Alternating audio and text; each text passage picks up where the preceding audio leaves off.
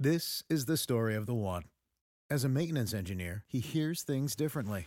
To the untrained ear, everything on his shop floor might sound fine, but he can hear gears grinding or a belt slipping. So he steps in to fix the problem at hand before it gets out of hand. And he knows Grainger's got the right product he needs to get the job done, which is music to his ears. Call, clickgrainger.com, or just stop by. Grainger, for the ones who get it done.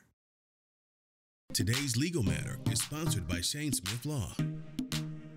So, Shane, after I've been in a car accident, when should I contact my insurance company? First, if you're going to hire us or you're hurt, call us first and we'll deal with contacting the insurance company so you don't even have to bother with it whatsoever.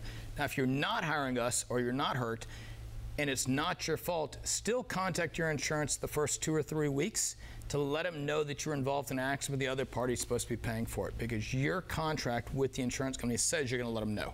Mm-hmm. Uh, and if you don't do that and something falls through with that bad guy's insurance, you're not going to be covered. Or at least there's an option you may not be. So I shouldn't contact the insurance company first or have you contact them because here it is, I might give the wrong information or say the wrong thing? Right. So the insurance company is immediately going to try to say, let's do a recorded statement and record your conversation of what happened. And what we found is a lot of people right after the accident, they've got adrenaline, they've got yes. emotions, they're scared, maybe they're hurt, sometimes they're on pain medication. You know, there's a whole bunch of things that can go into that and maybe you should just slow down and, and, talk to your lawyer. Right. Definitely better to let somebody else handle that for you, and you guys can help with that. So, how can we contact you?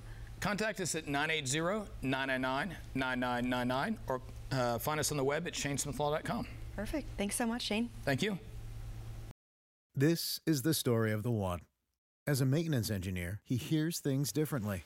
To the untrained ear, everything on his shop floor might sound fine, but he can hear gears grinding or a belt slipping.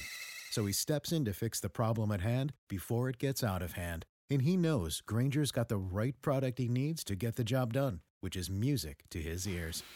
Call, clickgrainger.com, or just stop by. Grainger, for the ones who get it done.